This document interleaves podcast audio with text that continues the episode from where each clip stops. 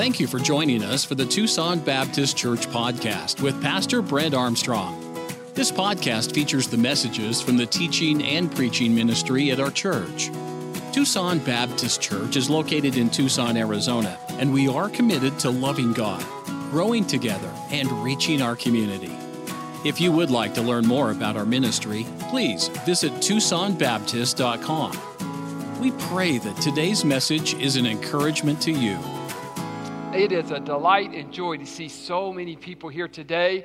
Uh, those uh, who are watching my live stream, good morning to you. But what a great crowd we have right here in the church house. Our ushers are making their way through the auditorium. If you did not receive a copy of this morning's notes uh, or the announcements, if you would just raise your hand. Let's make sure everyone uh, is with us. You take your Bibles, be turning to 1 Peter chapter 4. We'll get into the message in just a moment. But before we do that, uh, let me just uh, recognize a couple people as we're getting situated here. Now, don't get too comfortable. We're going to stand in just a few moments to read our passage of Scripture. But before we do that, let me just uh, recognize Josh and Ashton Berlin. If you two would please stand. Um, sadly, this is their last Sunday. They're moving to that beautiful metropolis. Oh, wait, they're moving to Stockton, California. Um, uh, she is going to be uh, taking an assignment there to work in a hospital for 13 weeks or something like that. And so, uh, so they have, since the very moment they arrived, Josh arrived as a single man a couple years ago, and he has been faithful, and he has, he has, uh, uh, he, he didn't have to be. I mean, he, he came here uh, taking on a job at a, a, company here in the area. Uh, he was dating Ashton, uh, long distance relationship. She was uh, still there back in college. And, and, and, and Joshua has been faithful since the day he arrived here. Sunday morning, Sunday night, Wednesday night. I really appreciate that testimony. Then they got married, and she jumped right in from the very first Sunday.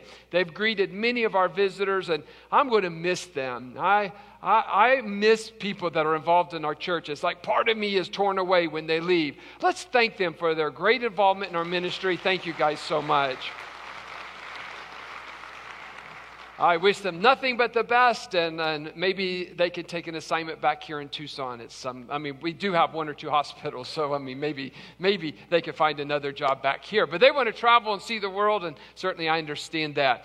Um, and then in the back row we have uh, Neil. Now, we all love Neil Freisiger, right? He is, I mean, he serves on our board of trustees. He's taught for, for so long, and he's not even looking, he's ignoring me. But anyway, I, I, I see you ignoring me. But uh, Neil, if you'll, uh, you have a special, very special guest. If you'll get that special guest, I believe his name is Carson, and his daughter Carissa is here.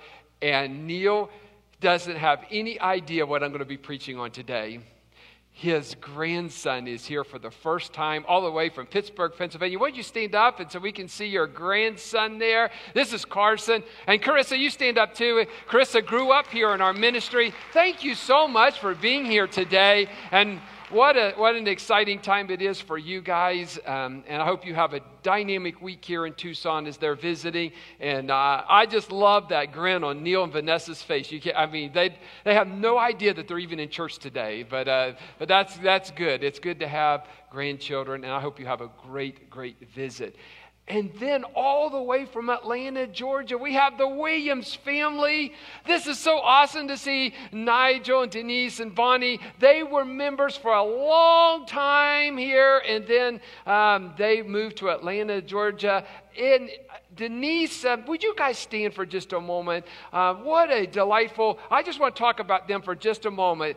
Um, Denise, it's been how many years? Five years? Seven years, seven years since they moved. Do you know that this, this young lady here, uh, she still texts me on Saturdays or Sundays saying, I'm praying for you. I miss my church. All those years. I sure love you guys, and it is a joy and delight. Bonnie was that tall when she left seven years ago. Now she's this beautiful lady. It is so great. Thank you for coming from Atlanta, Georgia to be here today. It is a great joy to see you guys and uh, several other folks who are visiting, and I don't know you, and I was sure would love to meet you and, and to get acquainted with you. Uh, it's so awesome to see uh, folks in every section of the balcony as well. Um, I'm excited about being in church today. And today we're going to talk about someone that I really identify with. Um, uh, in the first part of his life, not necessarily the second part of his life. But this is an amazing uh, story that we're going to look at this morning. Now, if you're new with us, uh, new to, to our services and, and new with us this morning, um, you may have saw, uh, what is that cardboard box leaning against the platform? Did they forget to take that down? Um, this box is, has represented us since January, and we're now in March, and uh, uh, it will be off the platform next Sunday because next Sunday we have a special speaker coming in, and so we're in for a treat. That way you can have a break from me. You've been you've had me for more than a year now, so you need a break from me. So we're going to have a, a, special speaker coming in next week, an evangelist. He's coming in for the morning service, and then he'll be with the teenagers Sunday night. Uh, and I'm looking forward to to his uh, ministry. Evangelist Barry Webb will be with us. He's a chalk artist and a ventriloquist. Uh, he'll be with the children on Wednesday night, and so it, it's going to be uh, really exciting to have his family with us. But for us, this box represents what's happened since February of last year. And that is, is that our routines, our paradigms, um, things and dreams that we had, uh, we came to church and we sat wherever we wanted to and we hugged others' necks and we shook hands and those things were wiped away because of some, some pandemic and now life is different. And we've seen political changes in our country and we've seen uh, jobs change and we've seen our lives turned upside down over the last year. And the fact of the matter is, is there's many stories in the Bible where someone's box was flattened, it was destroyed, and what they thought was a great life, what they thought was going to happen, was suddenly and radically changed. Even within our own church, sadly, there are those who have experienced death as a result of a virus. There are those who have experienced separation from a spouse during this past 12 months or so. There are those within our own congregation who have experienced the virus itself, and even to this day, maybe you're struggling in and recovering from it. Many of us, our box has been flattened, and for some, almost destroyed. We're going to be introduced to a man this morning, and his name is Simon Peter. And I want us to look at Peter, who many times I identify with him. Here's some things that I see about Peter he was brash, impulsive, and often spoke before he thought about what he was going to say. But as we learn and discover the life of Peter, he actually became one of the greatest men in all of the New Testament. Who was this Peter? There are folks here today. Maybe this is the first time you've ever been in church and, and you don't even know who Peter is. You think uh, St. Peter, he was the first pope of the Catholic Church. Um, you may think uh, of Peter as, uh, oh, I've heard that name before. Or you may be new in your faith. Oh, there's some, some uh, people that's been in, in church for a long time. Maybe it'll be good to be reminded of some things that took place in Peter's life. Peter was the guy that left the boat in the sea and he went out to walk on the water to see Jesus. And promptly he took his eyes off of Jesus, and the Bible says in Matthew chapter 7 that it began to sink. Can you imagine such a thing? You're out in a boat. You say that's just a Bible story. No, think about that for just a moment. You're out in a boat. Many of us, we've been out fishing before, we've been in a boat. You're out in a boat, and hey, there's this guy walking across the water. Like that's a normal thing. And Peter, being so brash and impulsive, he says, Well, if that guy can do it, I can do it. So he jumps out of the boat, and the Bible says he literally walked on water until he took his eyes off of Jesus. Can you imagine? Let's put our uh, let, us uh, walk in Peter's sandals for a moment.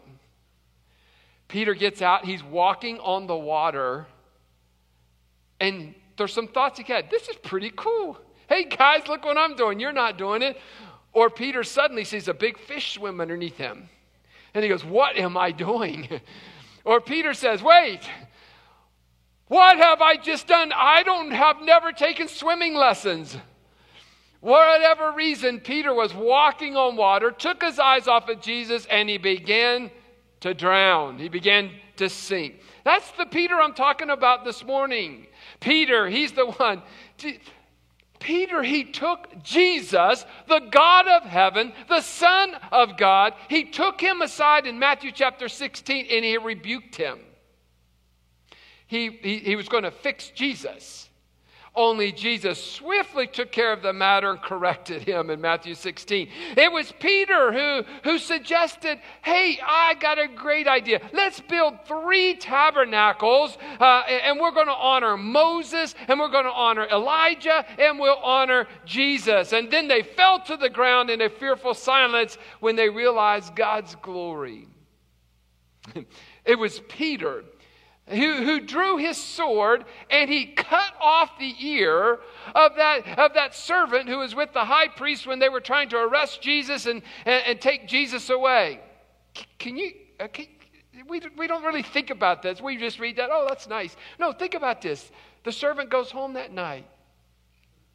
His wife is getting his meal ready, and, and she's fixed whatever they eat there and uh, fixed some good falafel, and, and, um, and they have some, so, a meal there. And as, G, as the servant walks in, uh, his wife says, uh, Hey, honey, how was your day?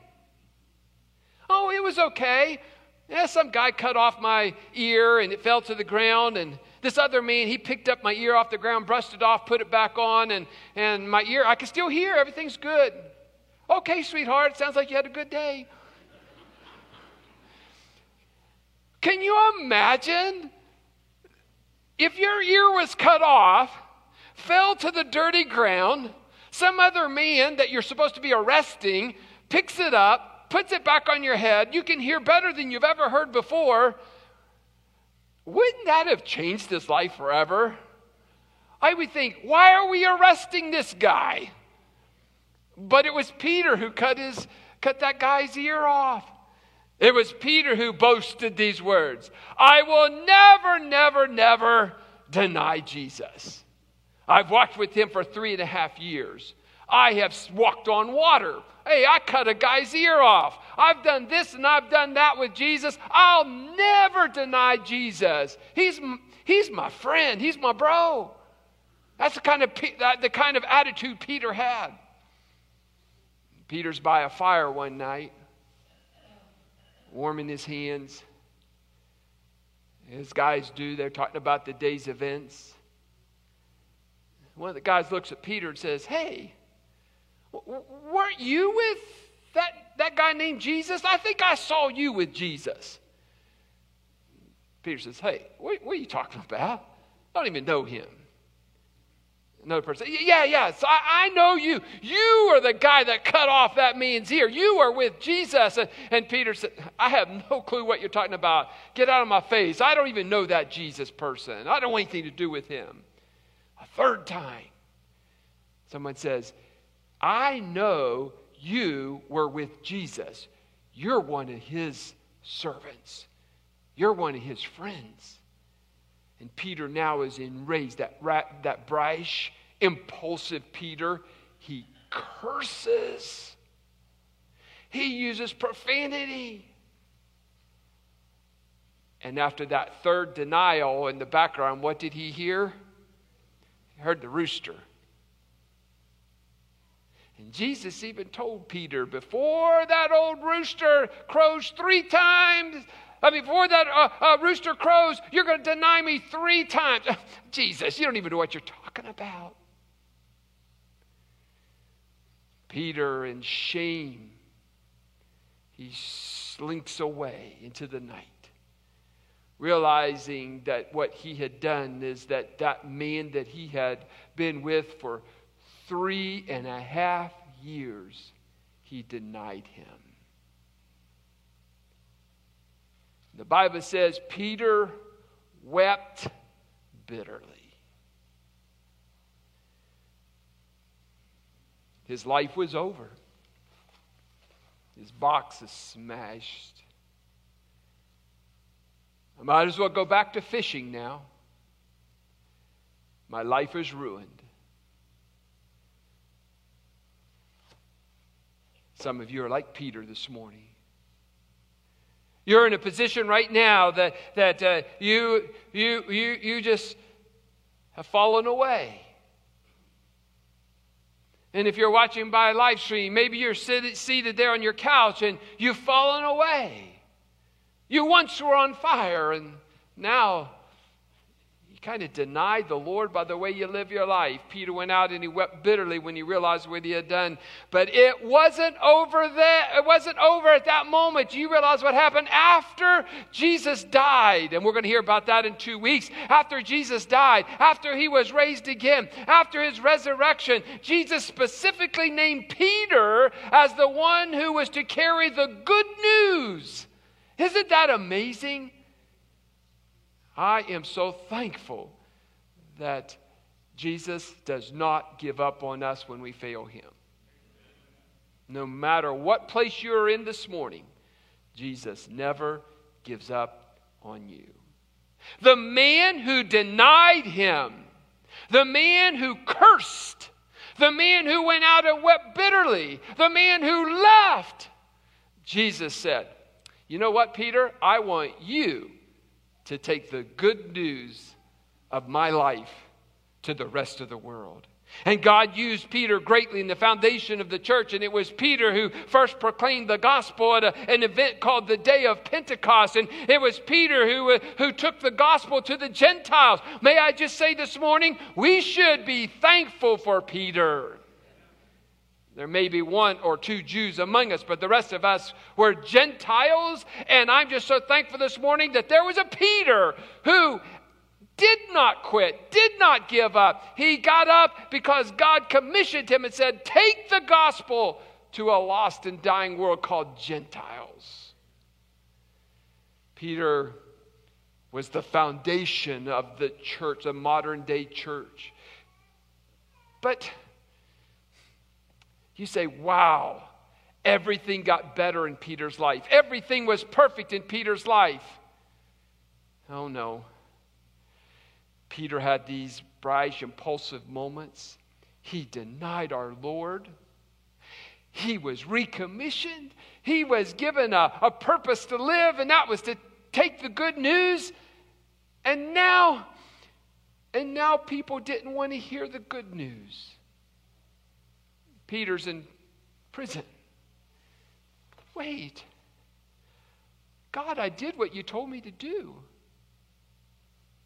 And Peter is now in prison and he's going to be crucified. He's going to be put to death for doing the very thing that Jesus told him to do share the good news.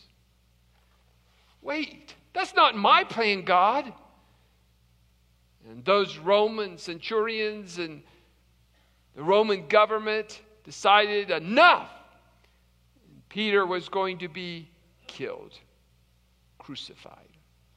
History records that as Peter was given the choice of how he should die, he said this I'd like to be crucified upside down because I am unworthy to die as my Lord died. Do you know that Peter was even forewarned of his own death by the Lord Jesus? In John chapter 21, it alludes to the fact that, that Peter would die a martyr's death. The Bible says, Verily, verily, I say unto thee, when thou wast young, thou girdest thyself and walkest whither thou wouldest. But when thou shalt be old, thou shalt stretch forth thy hands, and another shall gird thee and carry thee whither thou wouldst not. This spake he, signifying uh, by what death he uh, should glorify God. And when he had spoken this, he saith unto him, Follow me. Let me tell you, Peter, what's going to happen. You're going to follow me and you're going to die. Early church history points to this happening somewhere around AD 67 to AD 70. He died. May I just say this? Peter was an amazing man. And, and Jesus, he finds unlikely heroes.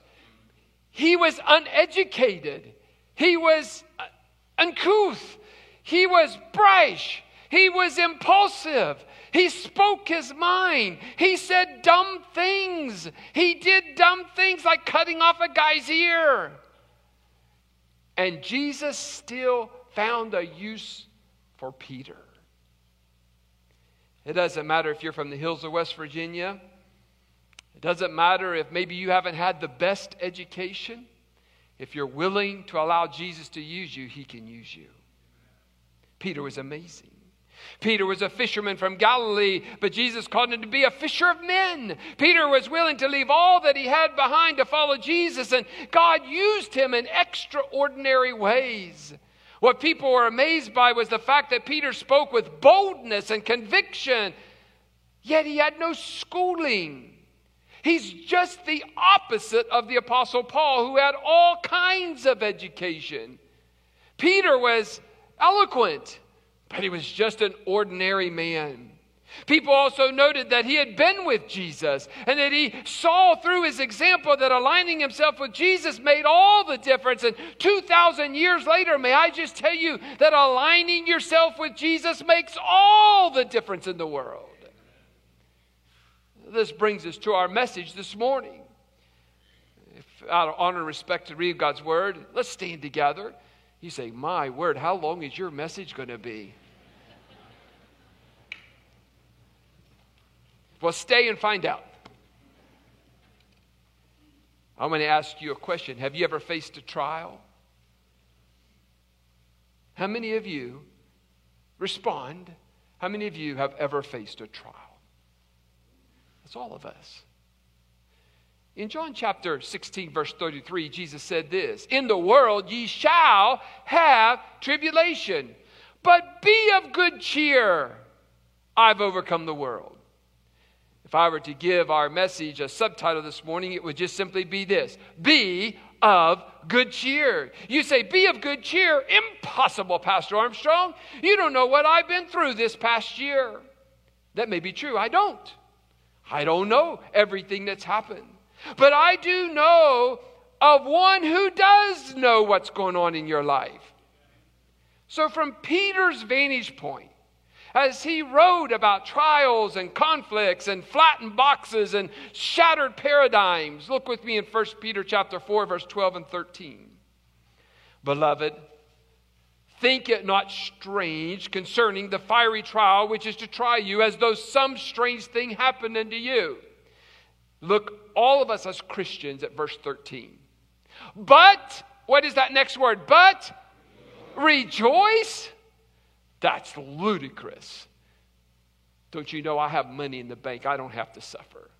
Don't you know I live in a fancy house? I don't have to suffer. Don't you know I have food in my pantry? I don't need to suffer. Don't you know I have some of the greatest doctors in all the world to take care of me? What do you mean I need to suffer? But rejoice! Inasmuch as ye are partakers of Christ's suffering, that when his glory shall be revealed, ye may be glad also with exceeding joy. You know what? We count it an honor to suffer with Christ. That He picked you out of all the other people in the world to suffer for Him. Father, we ask that just in the next few moments of this shorter message, that you would speak to us, that you would allow us to learn something from the life of Peter.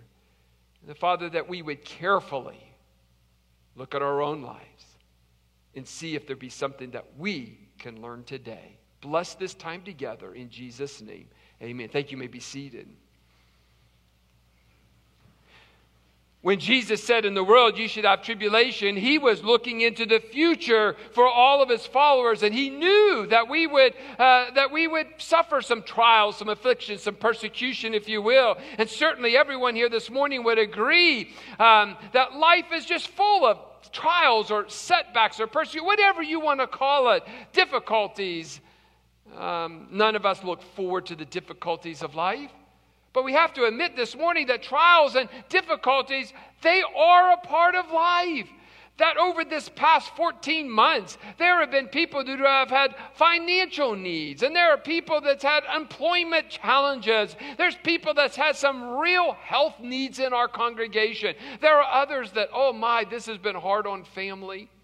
Literally, still, some of you uh, have your children online schooling, and it's a struggle to juggle uh, mom and dad working and, and, and ch- children at home or child at home watching um, uh, online on the computer to learn, and this, the stresses and strains of children not being connected with the youth group or with Awana or with other children. Oh, there's been some struggles in our family. And may I just say, in general, relationships have been a struggle. There's a lot of people who've had struggles. Trials are a part of the Christian life. Trials are used by God to mold us to be the person that we need to be. Now, we all have to understand that trials come from different origins. I don't want to sugarcoat anything this morning. Let me give you an example. Sometimes trials are self inflicted. Sometimes what you're going through is a result of you, self inflicted. I've counseled folks who are going through a great financial difficulty. And then we begin to discuss their financial difficulties. I found that they've charged on their credit cards literally as much as $20,000 on a credit card.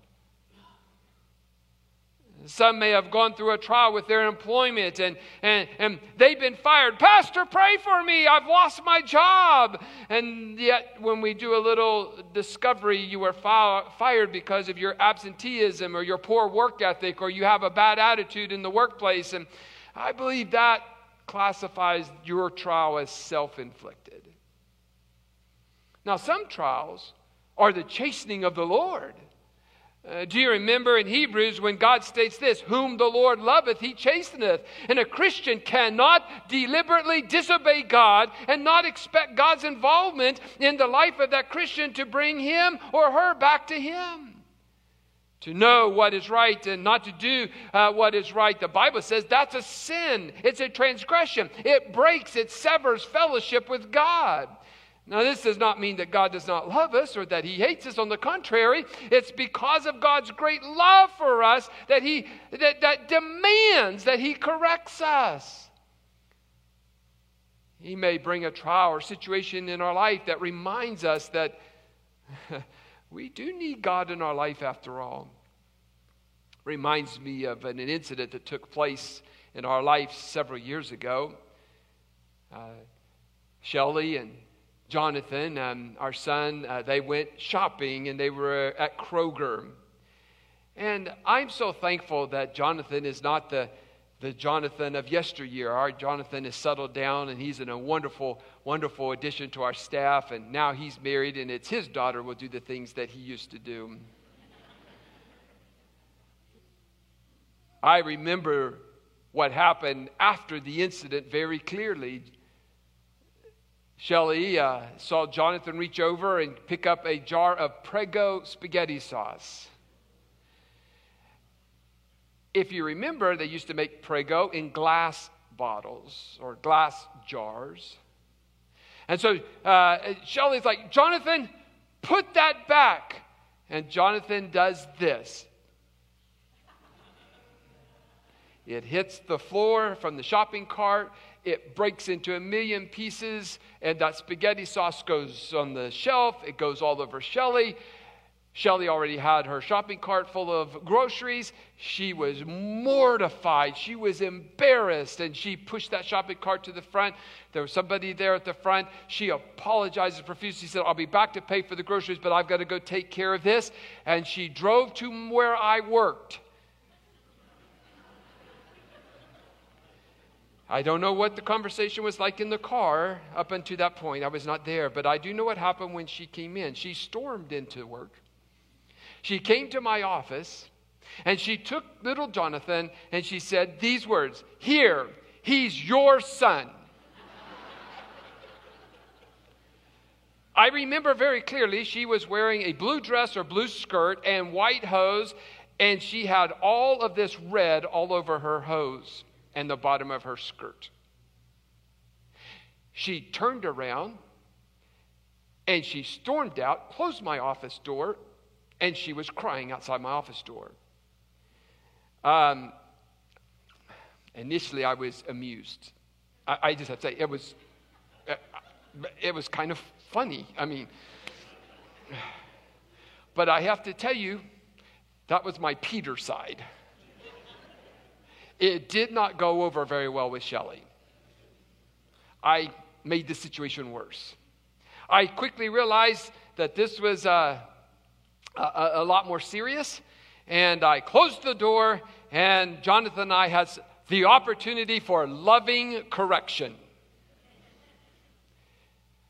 Now, this was a different time period, um, and many of you may have different opinions about this. I'm talking about yesteryear.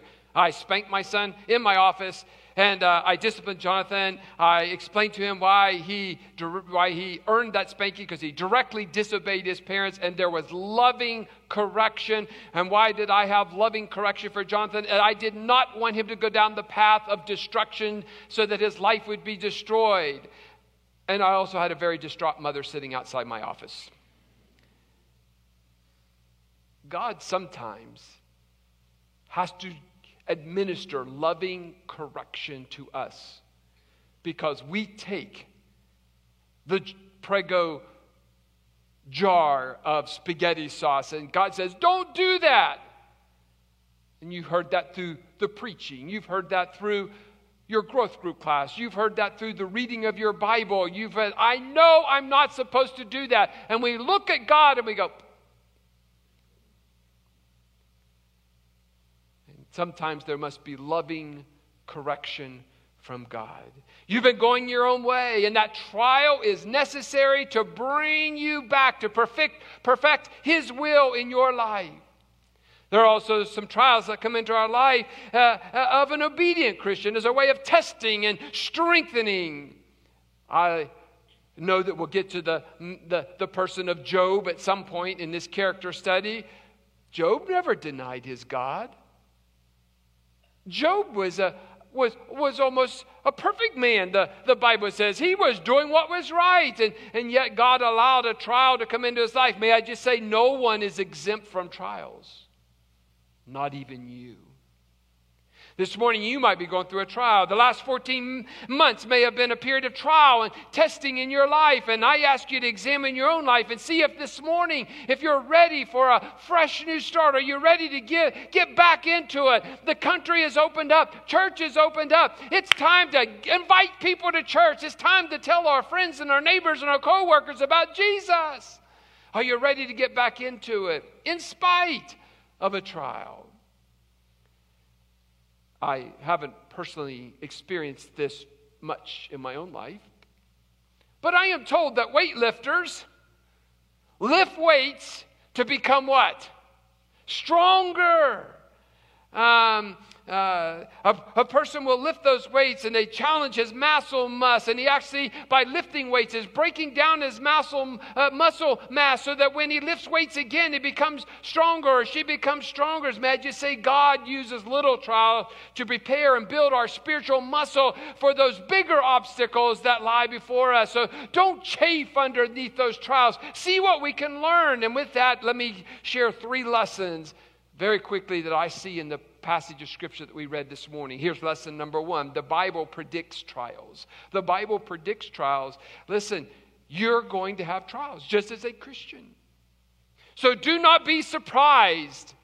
There's going to be a trial. I thought this week, Miss Ruth caught, she received a phone call that no one wants to receive, and that is, is that her mother had her mother's health had taken a turn for the for the worse. That's my mom. What do you mean? And the family had to make a very difficult decision about that word hospice care. May I just say, sometimes there's trials that come into our life that, that surprise us. And sometimes there's things that happen in our family and in our finances and our relationships that surprise us. You know what the Bible says in 1 Peter chapter 4? Think it not strange. The Bible clearly states that uh, we should not be surprised that a trial would come our way. And as Peter was writing this, the Jewish believers were suffering trials for the faith. They were suffering persecution because they believed in Jesus. I'd like everyone to look up here for just a moment. Just a moment, please look up here. May I just say the day is coming in your life. In 2021, the day is coming in your life when we are going to suffer or be made fun of or ridiculed because we identify with Jesus Christ. It's coming.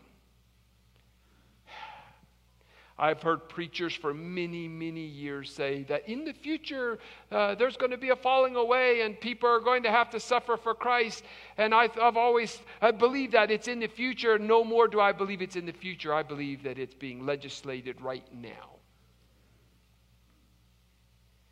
So that leads me, don't be surprised. So therefore, if we're not if we have to have that attitude, don't be surprised, then we should expect suffering.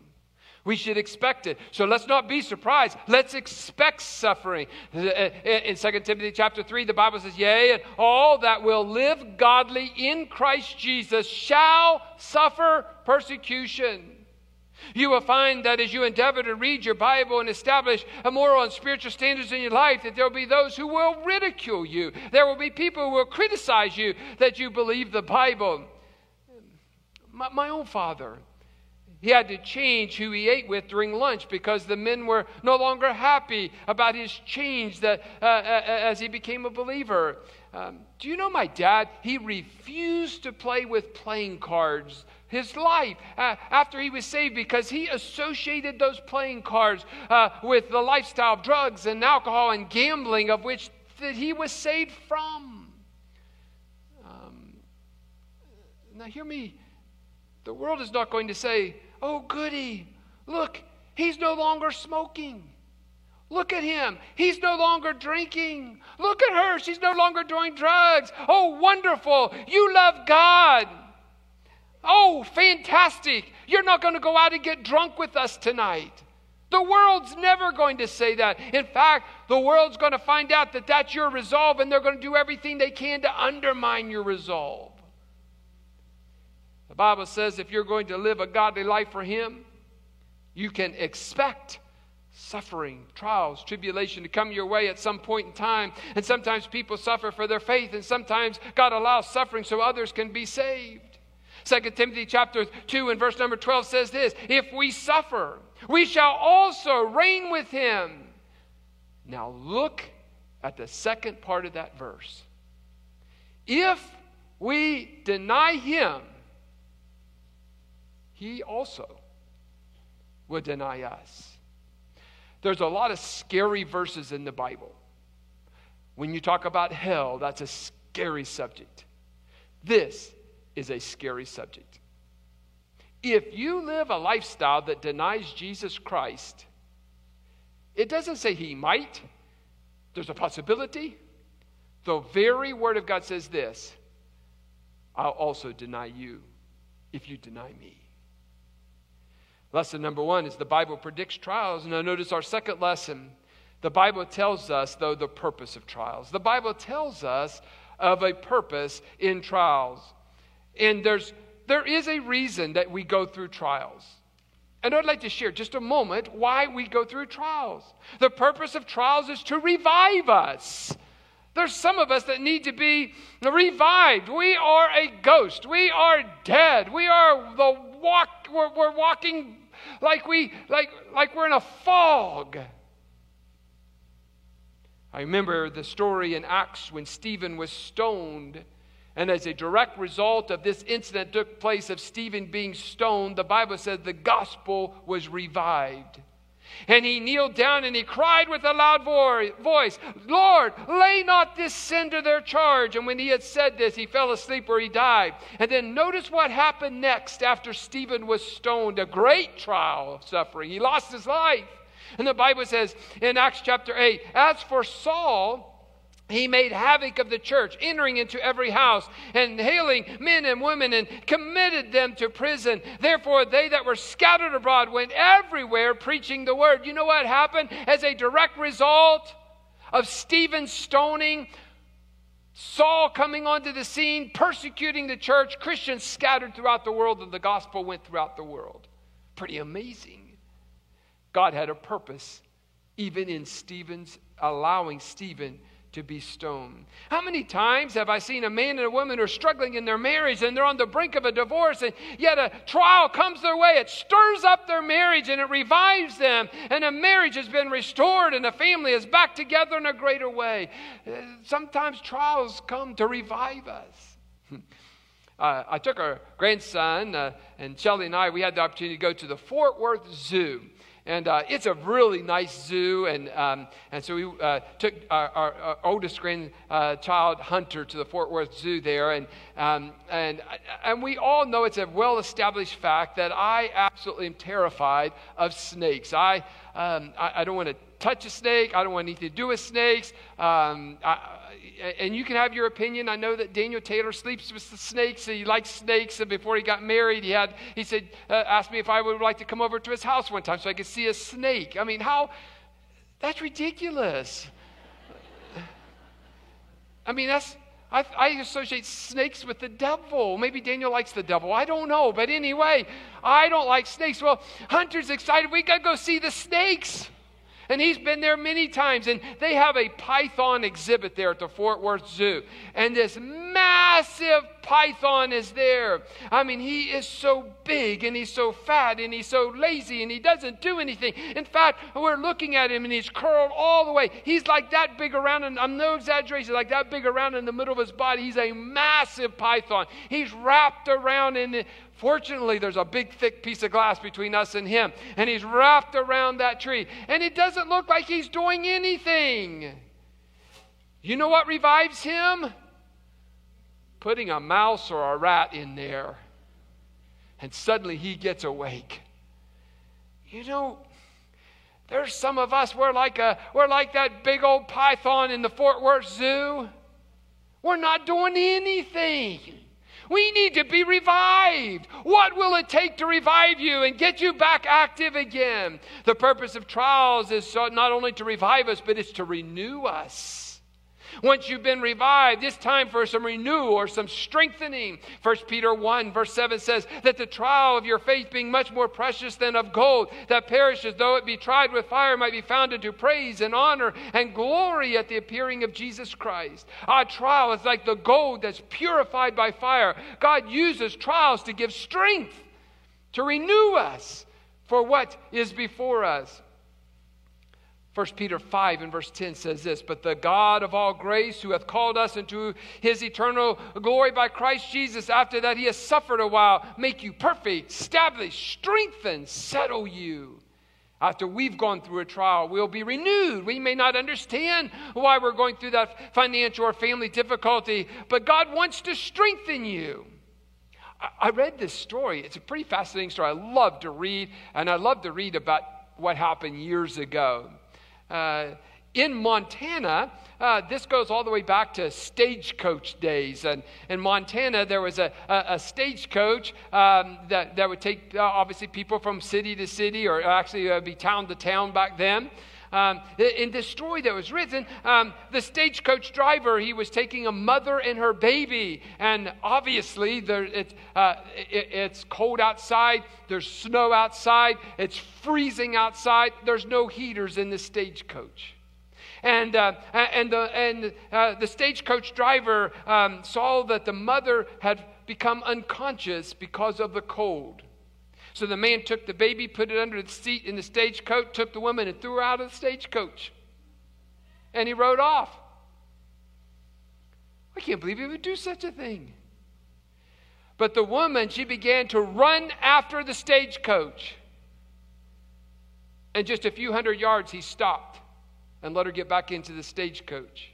Now her body was warm again, and she took that baby, and they were able to make it the rest of the way on their trip. I don't think I want him as my stagecoach driver.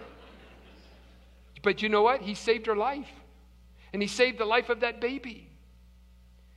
Uh, sometimes we trudge through the snow and we cry out, Why, God? Why would you allow this to happen to me? And all the time, God said, I threw you out of the stagecoach so you could catch up so I could actually save your life. All the, try, all the time, God is trying to keep us alive spiritually, and all through that trial, He's trying to help us maintain a sensitivity toward Him. The Bible predicts trials, there's a purpose in trials. Finally, this morning we'll be finished. The Bible has promises for you if you're in a trial. The Bible has promises for those in a trial. Oh, listen to me. God still hears our prayer. A lot of times we get bitter, we get angry, we turn away from God, and we can look around and we can even see this morning there are people that used to come to church and we have no idea where they are. They've fallen away. The devil's won. But you may be here and you say, I'm hanging on, the thread is on fire, I don't know what to do. Talk to him. God still hears our prayers. The Bible says, Peter wrote this, casting all our care upon him, for he careth for you in 1 Peter 5 and verse 7. The Bible says in Psalm 34 and verse 17, the righteous cry, the Lord heareth, and he delivereth them out of all their trouble. You hear me today? I'm telling you, cast your care upon him. You don't need to pray to the Virgin Mother Mary. You don't need to pray to a stone God today. You don't need to confess to some priest. You don't need money. You don't need things to get you out of your problem. May I just say this? If you haven't talked to Him, you are the problem. Cast your care upon Him. We have a great high priest, and His name is Jesus. Cast your care upon Him. He's waiting to care and comfort you in what's going on in your life. Instead of becoming bitter and angry and put your fist in the face of God and say, if that's the way church is going to be, I'm out of here. May I just say, you you have misplaced priorities. You need to talk to Him. The Bible promises that He will hear you. Then God even gives you another promise. He says this I'm going to deliver you. God promises to deliver His saints. Psalm 37 and verse 5 says, Commit thy way unto the Lord, trust also in him, and he shall bring it to pass. What a great verse. God will deliver his children, and everybody's trials are just a little bit different. For some, they're great, big, huge trials, a small little trial to someone else. And your life shattering problem is a daily grind of a lifestyle to someone else.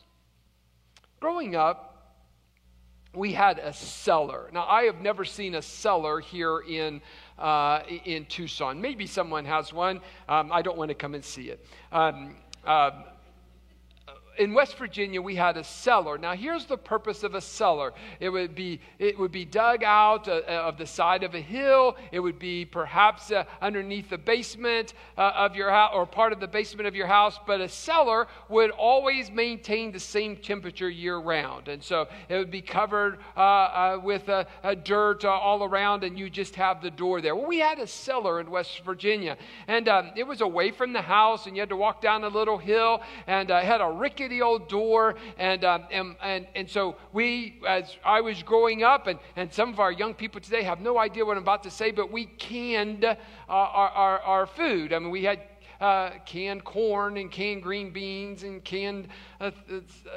blackberries and uh, everything went through the, the, all these mason jars, quart and pint jars, and, and uh, that's what sustained us through the wintertime. Uh, we literally did not go to the grocery store unless we absolutely had to. And so we grew up that way, but invariably, my mother would say, Brent, go down and get two quart jars of green beans from the cellar. Now, here's how that usually went Dawn, Paula, um, I would bribe one of them to go with me. I was the older brother.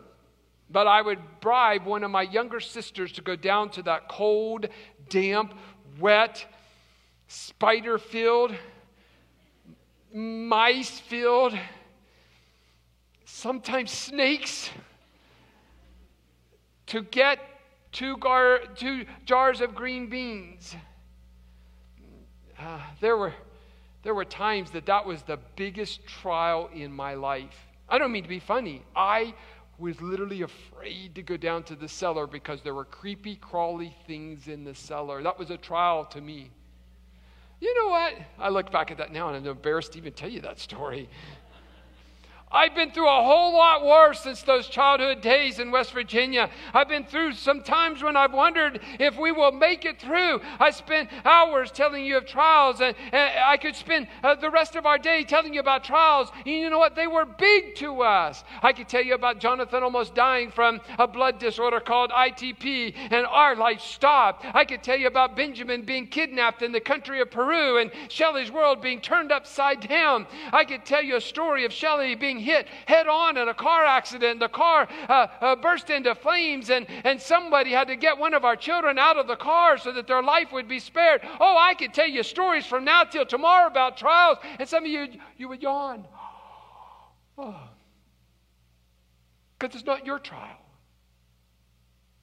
Do you know what? We all have trials, and they're important to us when we go through those trials. And there ought to be a sensitivity to, the, to other people who are going through a trial. And just because it's not you going through the trial, as brothers and sisters in Christ, the Bible says that we're to edify, we're to build up one another, we're to help one another. But here's what I'm so thankful is my heavenly Father says he wants to deliver us through that trial. Paul had a trial. The Bible teaches us that God's grace is sufficient to see us through a trial. And the Bible says in 2 Corinthians chapter 12 and verse 9, and he said unto me, My grace is sufficient for thee, for my strength is made perfect in weakness. Most gladly, therefore, will I rather glory in my infirmities, that the power of Christ may rest upon me. Therefore, I take pleasure in infirmities and reproaches and necessities and persecutions, and distresses for Christ's sake. For when I am weak, then am I strong.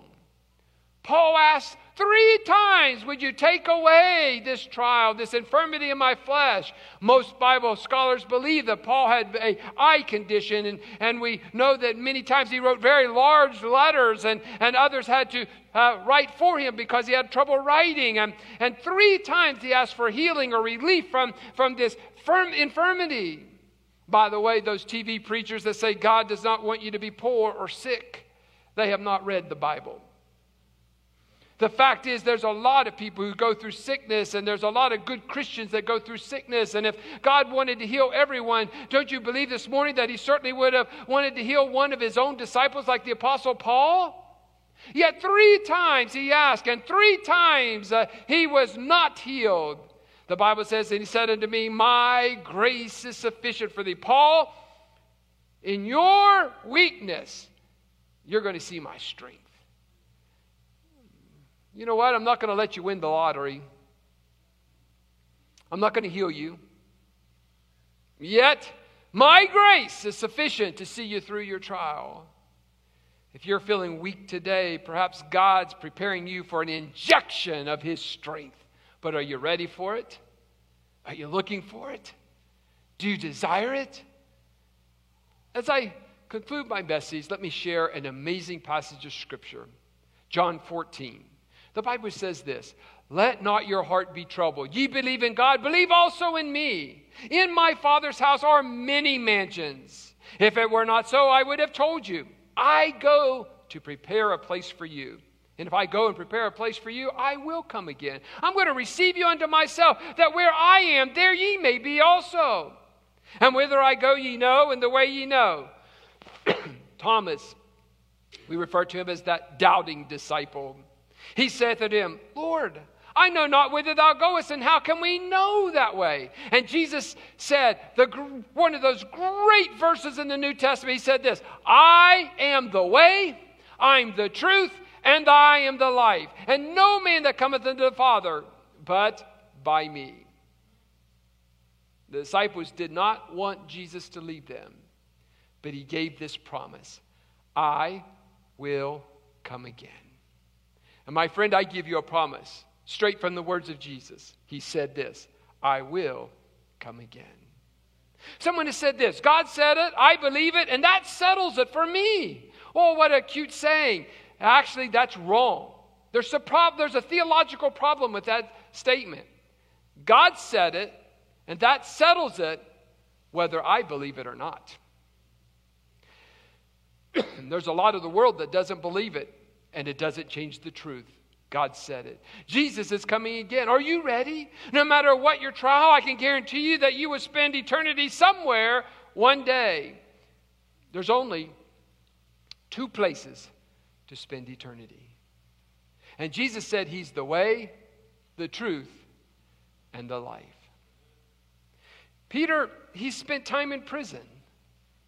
He was ultimately crucified upside down on a cross.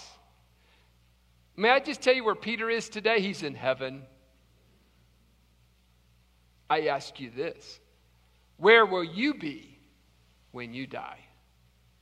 Oh, Peter, impetuous, brash, sometimes angry, always speaking his mind, impulsive actions, a denier of Christ. A revival takes place in his life, and God uses him to preach one of the greatest messages in all of the Bible and a day of Pentecost, and thousands of people were saved. He had this great life. He took the gospel message to the people like you and me called Gentiles. And for all of that, he got arrested. He got put in jail because he dare say that Jesus was the only way to heaven. Old things didn't get better for Peter. His trial continued, and his trial continued until he died upside down on a cross. Was his life a failure then? No. You are seated here in the year 2021 because a man like Peter took the good news to the rest of the world. We should be grateful. Now, listen, I'm finished. Who's the next Peter? Is the next Peter or the next person, uh, next person, a female that, that could fall in love with the Word of God and say, I want to be used of the Lord no matter what trial comes? I want to be used of the Lord. Is that person here today? Who will take the gospel to those who are behind us? Will one day someone talk about you as you quit on God and we never heard from you again? Or maybe you quit on God, got your heart revived and renewed. And after you were revived and renewed, you were restored and you became the next Peter. Ah, God can't use me. Really? God wants to use you. Instead of chafing under the trial, talk to Him.